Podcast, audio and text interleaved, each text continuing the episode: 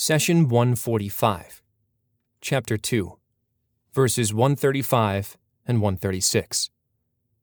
They say, Be Jews or Christians, you will be guided. Say, rather, the religion of Abraham, inclining toward truth, and he was not of the polytheists. Chapter 2, verse 135. While this verse starts with the plural form, they say, it is actually telling us the statements of two different people, the Jews and the Christians, each of whom said something different. The Jews said, Become Jewish to be saved and guided, while the Christians said, Become Christian to be saved and guided. They were part of three groups that opposed Islam. The third group were the pagans. Each group addressed the Muslims, asking them to leave Islam and join their religion. Each group believed themselves to be on the right path, so they also addressed each other. The Jews were asking the Christians and the pagans to become Jewish, and vice versa.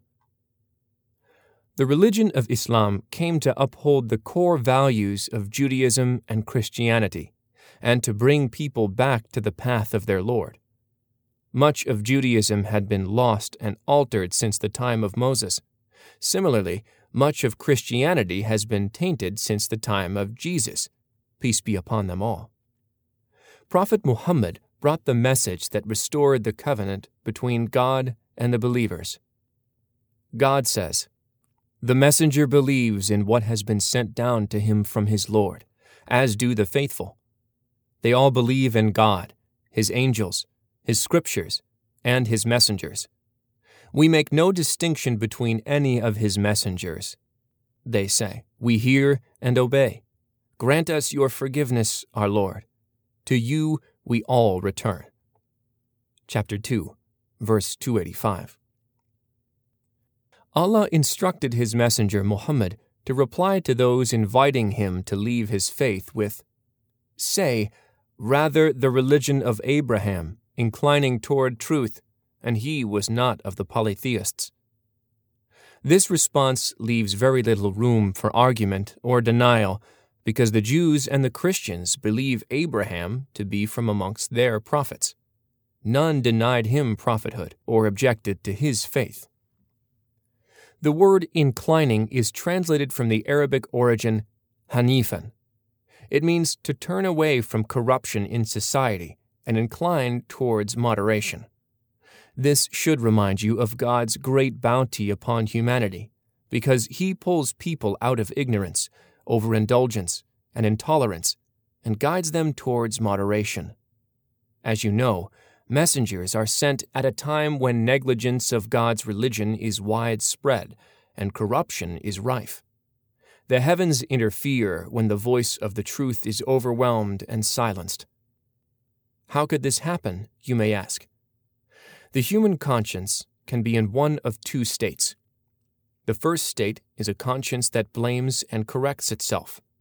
When you commit sin, you soon regret your action, blame yourself, and make a commitment never to do it again. The second state is a conscience that tolerates evil and even invites others to join in. In other words, it is a person who takes pride in sin and plans on repeating it over and over. On occasion, an entire community becomes corrupt, and the conscience of the society becomes tolerant of evil and even celebrates it. God says, describing such community, They did not forbid each other to do wrong. How vile their deeds were.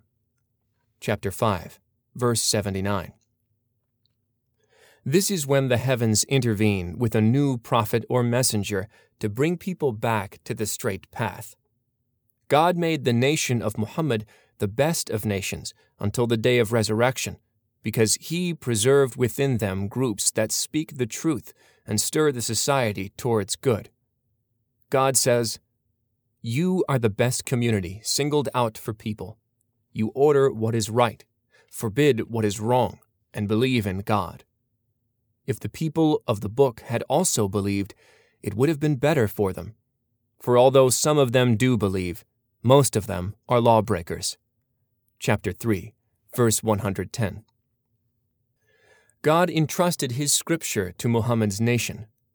Our task is to command good and forbid evil, because no messenger will be sent after Muhammad, peace be upon him. Allah warns us against using or altering religion in order to fulfill worldly desires. He says, The Jews and the Christians will never be pleased with you unless you follow their ways. Say, God's guidance is the only true guidance. If you were to follow their desires after the knowledge that has come to you, you would find no one to protect you from God or help you. Chapter 2, verse 120. Allah instructed Muhammad to reply to those inviting him to leave his religion with, Say, rather the religion of Abraham, inclining toward truth, and he was not of the polytheists. What was Abraham's religion, you may ask? Allah gives you the answer in the next verse of The Cow. Say, We believe in God, and in what was sent down to us, and what was sent down to Abraham, Ishmael, Isaac, Jacob, and the tribes, and what was given to Moses, Jesus, and all the prophets by their Lord. We make no distinction between any of them, and we devote ourselves to Him. Chapter 2, verse 136. The religion of Abraham is faith in God alone, without ascribing partners to him. It is faith in what has been revealed in all the heavenly books. It is faith in the Quran and what was revealed upon Abraham, Ishmael, Isaac, and Jacob. It is faith in Moses' Torah and Jesus' Bible. The essence of Abraham's religion is faith in whatever comes from our Lord.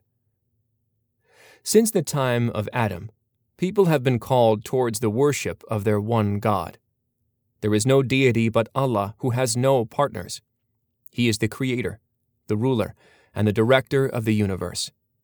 Everything is subservient to his divinity.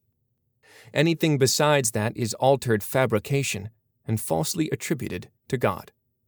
The noble Quran is our book, and anything that contradicts the words of our Lord is false. This is the soul of the religion of Abraham and all the heavenly messages since the time of Adam. The verse ends with the phrase, and we devote ourselves to him, meaning that Abraham and all the prophets shared this devotion to Allah.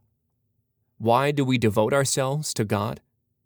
We answer that a person only submits to someone who is more competent, more knowledgeable, stronger, and, most importantly, to someone who has no inclinations or conflict of interest with him or her. The only one who has power above all powers, the only one who is free of all need, the only one who can truly give you what is best for you, is Allah. Thus, Allah is the only one you should rely on and devote yourself to.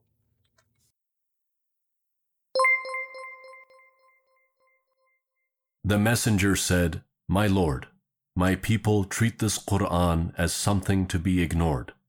Chapter 25, verse 30. Do not abandon God's book. Please take a moment to subscribe and to share with your family and friends. Visit us at www.qurangarden.com.